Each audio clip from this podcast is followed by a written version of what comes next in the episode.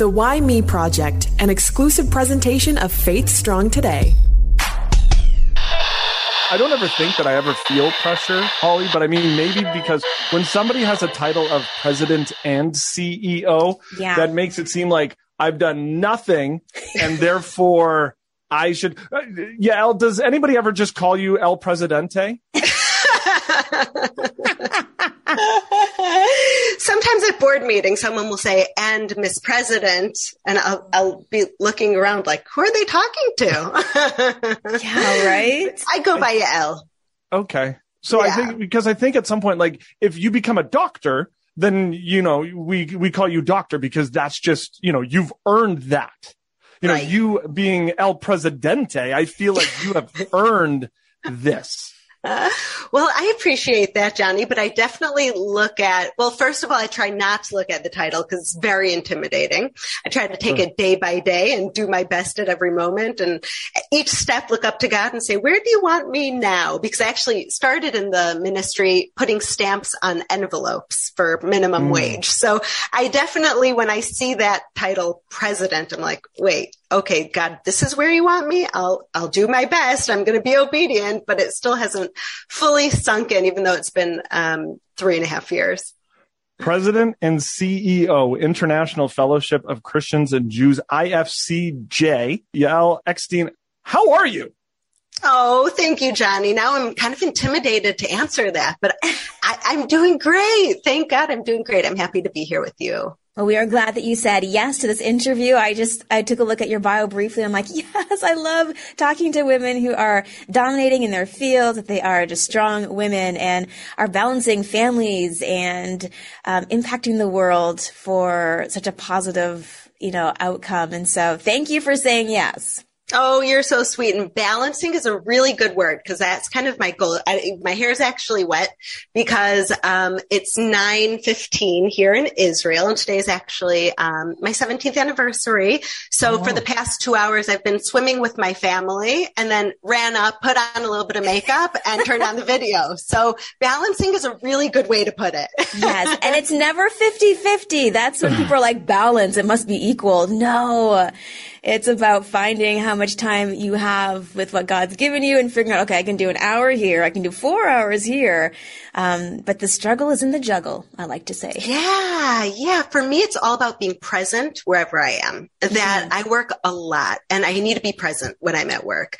Uh, but the time I have with my family and with my four kids is so precious that when I'm with them, I need to be present as well. So even if I have an hour and it's dinner time and straight to bed or as long as I'm present and my mind isn't on a million other places, I feel like that hour is really well spent and we get to create really good bonding and memories. And it doesn't feel like only an hour when some days, if we're on vacation and I'm trying to juggle everything and I'm not really present, I could physically be there for many hours, but I don't feel like I had that special bonding time the same way sometimes an hour will give me. Mm-hmm. So you've lived in Israel for how long?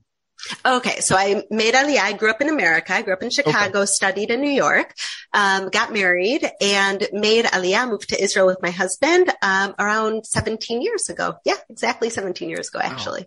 Yeah. Okay, so the, so life growing up in Chicago was like what? Life growing up with, in Chicago was, I would say, pretty typical for a Jewish family in America. Um, my father, Rabbi Phil Eckstein of blessed memory, he was just starting the ministry of the International Fellowship of Christians and Jews when I was growing up. So um, it was a really controversial organization and concept trying to bridge Christians and Jews. There was so much animosity and mistrust, and it was breaking barriers on both sides, coming and saying, we're going to focus on the areas we have in common, on the areas that we could agree on. We're not going to focus on all the different things that tear us apart. We've done that for thousands of years. It hasn't worked well. So now we're going to come together and focus on where we love each other, where we can agree. But it was, he got a lot of, um, he got a lot of negative press, a lot of negative, um, feedback from the field, both on the Christian and Jewish side.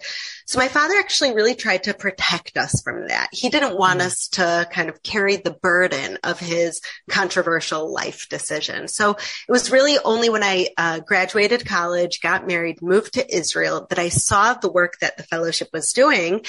And I went into my father's office and I said, Abba, which is Hebrew uh, for father and what I called my father. I said, Abba, I have to be part of this. And he looked at me and he said, no, you have to go to law school. and I insisted. I said, I'll do anything. I, you know, of course I graduated college. I was, you know, very educated and very driven. I said, I'll do anything. He said, okay, so you'll put stamps and envelopes until you remember that you want to go to law school.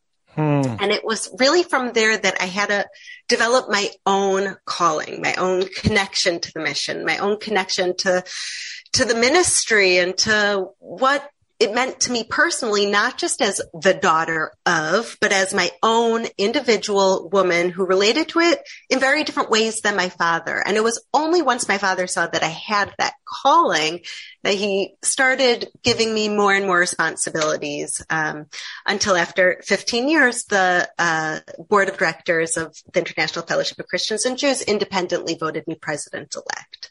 Hmm. Wow.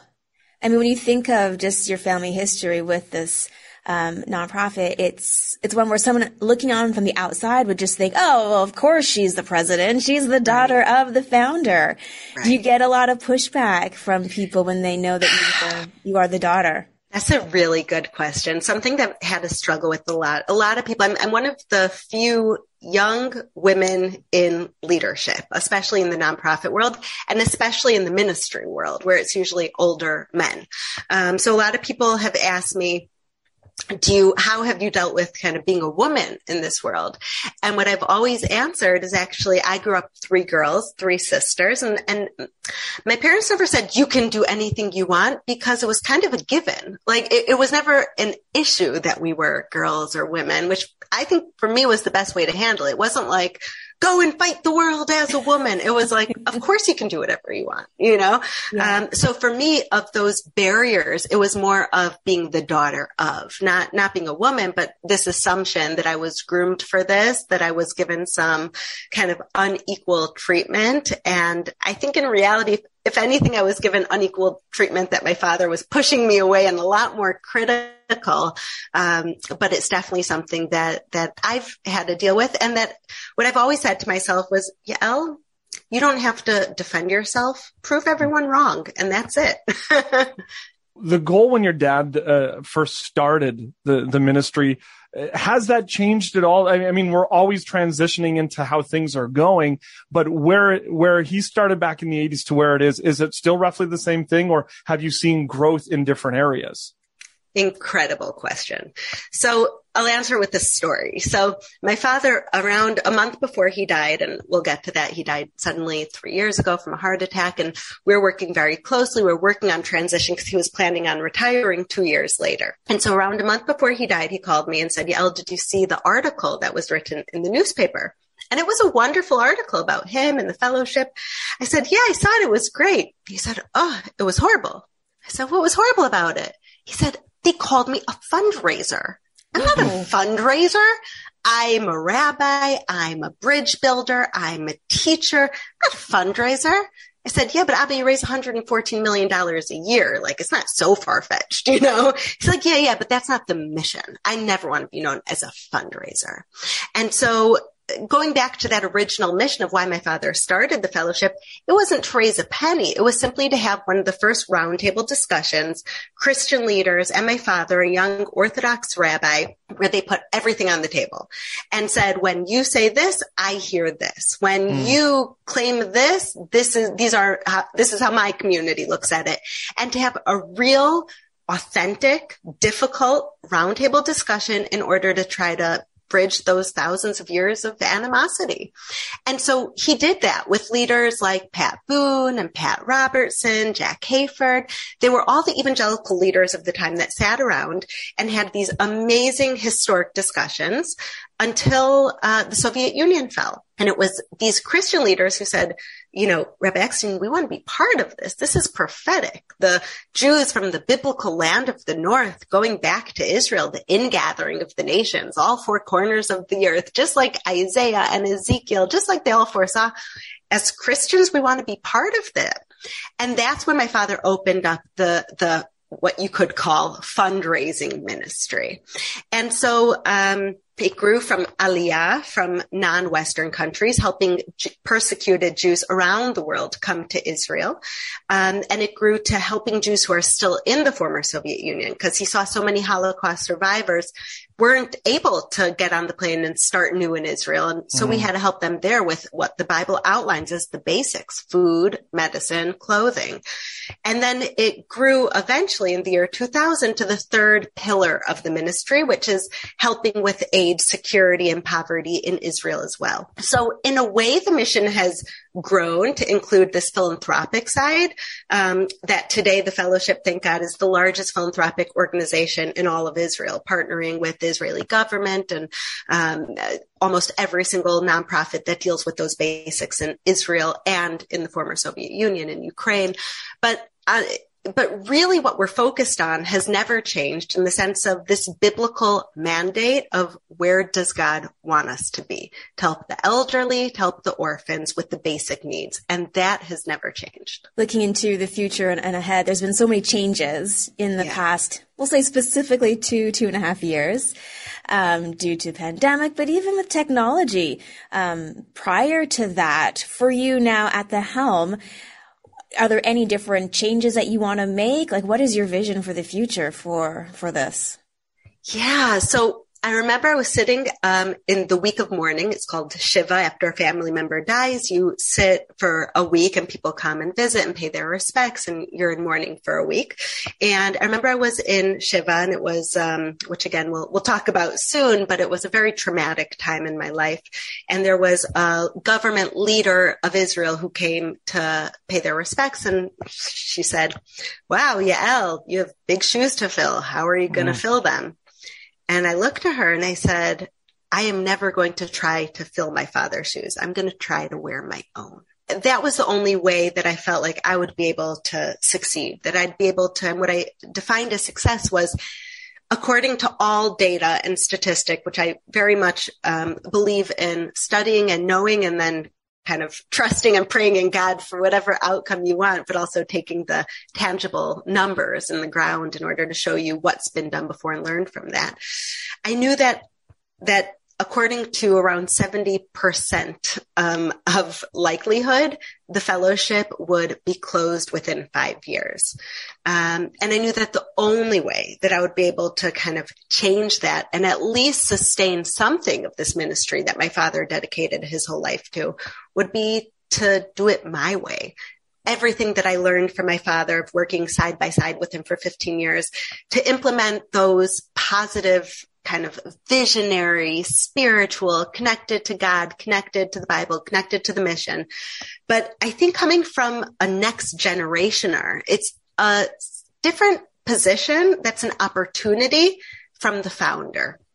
And so implementing all different changes and my unique voice, my father was very rabbinic, for lack of a better term.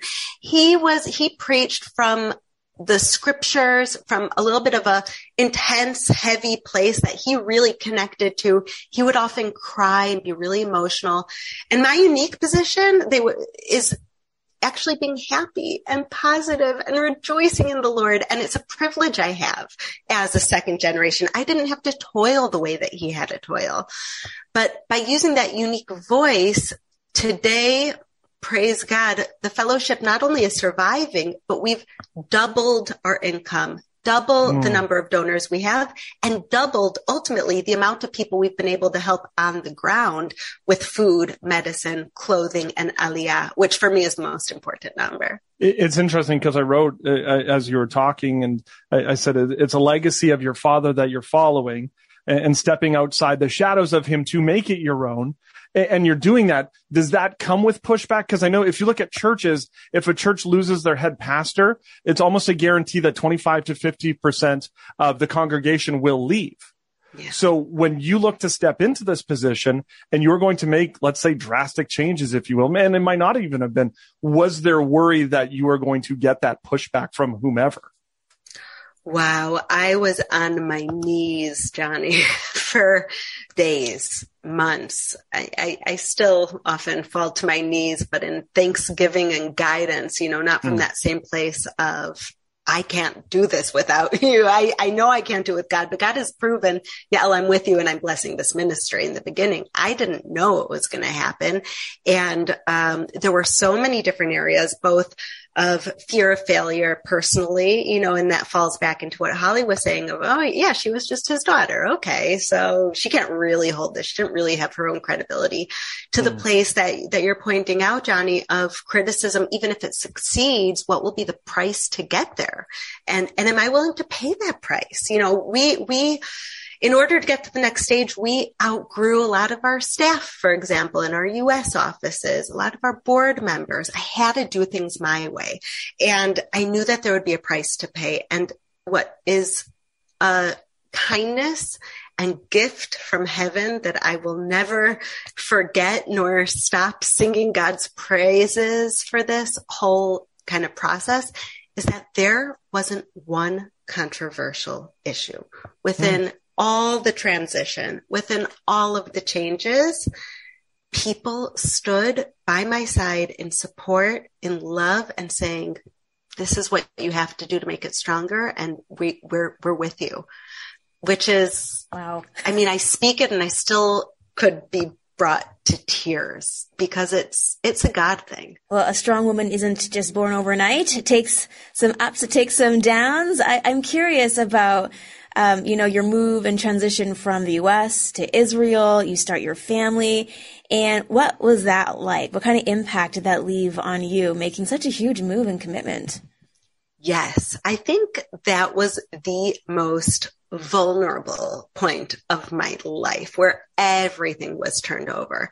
When I was in America, I knew how to work the system in the sense of I knew how to open up a bank account and how to apply for a mortgage and how to be paying back my student debt. And if I did X, Y, and Z, then this would be the outcome and who to speak to in the system and what's possible and what's not. And I spoke the language that I really looked at myself as this really strong, independent woman and was very kind of um, that was my identity. That was what I want to be. That's what my parents raised me as. That was I was so proud of that. And we decided to move to Israel and take that leap because we knew it was something we ultimately wanted to do. And, and we knew it would be easiest before we had kids than starting to make the move once you have kids and school and language and everything like that. So we said, there's a Hebrew saying, uh, a Talmudic saying, Im lo achshav imatai, if not now, when? And it was on that kind of leap of faith that we're going to do it. And we moved to Israel and it was so hard. I didn't know, we had to find an apartment. I didn't even know how to start looking and I couldn't even read any of the ads because I didn't speak the language. Oh, yeah. We didn't have jobs. My husband was supposed to go to law school in America. I was actually a teacher and was going for my second degree and we had nothing. We had nothing. We were living with my father actually at that point because we didn't even have an apartment or a way to pay rent. Mm. And I remember turning to God and saying, I know that I did the right thing because this is what you say in the scriptures. And if I'm going to read the scriptures and believe the scriptures and I have to take action on what you want from me, and I know this is what you want from me, but I don't know how I'm ever going to make it here. I really, it was a place I went from being this strong, in control, independent woman to not being able to call up the cable company, not being able to set up a bank account, not being able, the simplest things, going to the supermarket and asking where there's cream cheese and not knowing what you call cream cheese in Hebrew. No one understood me. That was, it, it was just, it was so hard. And when I look back at all the different points in my life of learning lessons and trusting in God and forcing myself beyond, I think that sums up definitely one of the top um, situations that I realized no matter how far you come in life, as far as your CV and accomplishments, and you are always there to support and help those who are more vulnerable than you. whatever mm-hmm. situation you're in. Excuse my ignorance on this because, uh, you know, and I say my Western ignorance. Was there worry uh, about safety? Because I, I think of all the conflict that has taken place and, and what we see on the news here. Mm-hmm. Yeah. And you coming from the West going to Israel, was, was that something that you had ever uh, thought about or worried about? So there are two, there are two different things, uh, two different maybe maybe more than two, two different times so that I could think of off, off the top of my hand in the beginning that have that were the first wake up calls to you're living in the Middle East, you're living in right. a war zone if you've ever been to Israel, you know that it feels safer than anywhere else in the world. You land in Israel and it's a Western country, just like a utopia that you don't really have violence. You don't have gun violence like what's happening in America now. You don't have school shootings. You don't have mm. kidnappings. We don't have any of those issues in Israel. What we have is terrorism and terrorism isn't kind of like everywhere you look. And so when you land and you see everyone helping each other and, you know, like I was taught before I went to Israel, someone said to me, yeah, when you land, just ask the person next to you to use their cell phone. Like everyone's there to help each other. It's one big family. Mm. And that's exactly what it is. And so for, I made Aliyah in 2005 and it was really this kind of utopic feeling of I'm here living amongst family. I was taught to never speak to strangers and now I'm turning to anyone with anything I need. What's the bus line? Could I get a ride to here? Do you have whatever, anything I needed? Everyone was there to help. And in 2006 was the second Lebanon war. And that was my first real wake up call. I was pregnant and with my first child and, um, and it was war. It was war. And I was working in the Israel office putting stamps on the envelopes and, uh, everyone was talking about how half the office were men who were called up to go, um, fight in the war because there's, um, uh, what's it called? I forgot how to say it in English, but basically anyone, you have mandatory service from 18 to 21, and then you're called up for reserves. That's the word. Um, so every year until you're 50, you go for between two weeks and a month to train in reserves with your uh, original kind of army crew. And then when there's a war, you're called up to go fight. So suddenly overnight, there's a war and half our office is gone. The other half of the office are women whose husbands are gone. Um, you know, dealing with children and dealing with all the different things. And so it was still this place of like, okay, but we're like playing house, right? They'll come back and everything will be fine. This is what people do. You go out and you fight and then you come back and everything will be fine.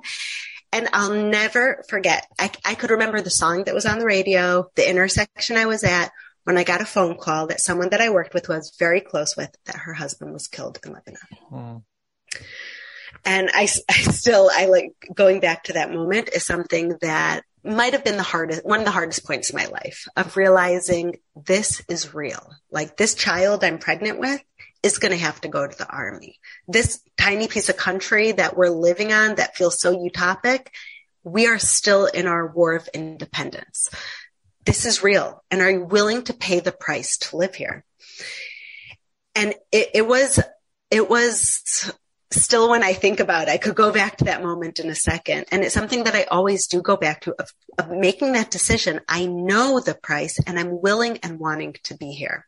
Mm-hmm. Um, and, and it was the same feeling when I had to run to the bomb shelter. I had three little kids and code red sirens sounding and me and my husband have, you know, 60 seconds to grab our three sleeping babies and we didn't have a bomb shelter to, so to go to the, uh, staircase and it's, it's, hard to um, face the reality that we're in the Middle East and that we're still fighting our war of independence and it's still not um, clear who's going to win. We're surrounded by, you know, an almost nuclear Iran with proxies on every single border. At any moment, war can break out, as I've seen from the, you know, 17 years I've lived here. But what I think is, is what I fall back on are three things number one, I believe I'm exactly where God wants me, which means I'm in the safest place in the world because things could happen anywhere. You know, we, we should never know car accidents. I mean, there could be so many different things that could happen to anyone. And I believe that everything's not in our hands. Our decision if we pray or not is in our hands. And I pray so hard for my family, for my children, for the people of Israel, for the people of the world. And then it's up to God. I have to know that what I'm doing is right. The second thing is when I could teach my children that not not that if my son's out camping right now he's 13 him and his friends are camping and what i said to him when he left yesterday and for two nights i said if you need anything you ask the person next to you there's hmm. no such thing as don't talk to strangers. It's not, it's not like that's the craziest thing you've ever heard. Don't talk to strangers. Like what? They're, they're, you know, and he already called me and said, yeah, the people, the people, the family in the tent next to me made popcorn and they gave us some and, you know, that how can I give that up? Um, and the third is that this is part of biblical prophecy coming to fruition. My grandfather is a Holocaust survivor. His entire family was killed in Germany. That we have a government and an army who has one focus, one objective, one goal, and that's to keep the Jewish people safe period. I feel safer than anywhere else in the world. You mentioned that at any point in time, you, your life could be over. You, you could, you, loss of a life is, is difficult. Um, loss of a father is, is incredibly difficult. One thing to know that it's coming, another thing to have that happen suddenly. How does one react to finding out that your father has passed? It's still something, uh, I think I'm reacting to maybe. Um, yeah, it's a hard thing. On one hand, there's so many blessings to, when I think of my father, I think of him strong, young, healthy, on the floor, playing with my children, giving me hugs and kisses, um, which is the biggest blessing in the world. But to go from that to getting a phone call, your father had a heart attack and is dead. The funeral's tomorrow, mm. um, is, is something that I don't know if you ever really fully grasp it. I still haven't fully grasped it. As we say in Hebrew, letov for good and for bad. the good part is I still feel so close to my father. Like he's just going to come back from a work trip any day, you know, like and walk in the door and, oh, I missed you. I haven't seen you for so long. Um, and the bad is that that's not the reality. He's not coming back. And it's, you know, it's, it's a hard thing to face. Um, so when we talk about kind of where we get our strengths from, as Holly was talking about earlier, like from the highest place, from the lowest place, um, that's definitely from the lowest place that I had to find my resilience, find my own love for myself because my father's love was what always kind of kept me going and gave me that confidence, find that security for myself, no longer having the security of my father. And then not only dealing with the loss of a parent who I was so close to and, you know, so um, emotionally connected to, but also overnight being thrown, dare I say, into this position of president and CEO of the largest philanthropic organization in Israel, one of the largest organizations in the world, with over 300,000 donors relying on me and over 1.4 million recipients relying on me. Um, it's a big burden that definitely without faith, without God, I would not have been able to carry this is a why me moment. This is, uh, there were a few times that, that going to that, I think like even just saying it, why me? Like that's such a vulnerable, um, uh, I, I, mean, even like it's so uncomfortable for me because it's even like a victimhood kind of, right? Like, mm-hmm. why me? Why me? Why me? And, and I, I, I try to never be in that place, but the truth is it describes that moment when I got the phone call that my father died perfectly. Why, why me? Really, God? Why me? I can't handle this. I can't handle losing my father, being alone in Israel, who's my only family member in Israel, having no other family in Israel, and taking on the reins of this huge ministry that's saving lives. Why me? I can't do that.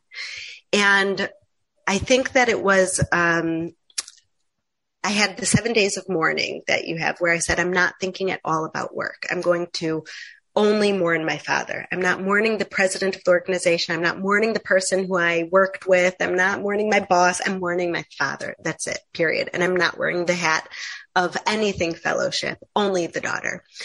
And for those seven days, I was really present in that loss and mourning and identity.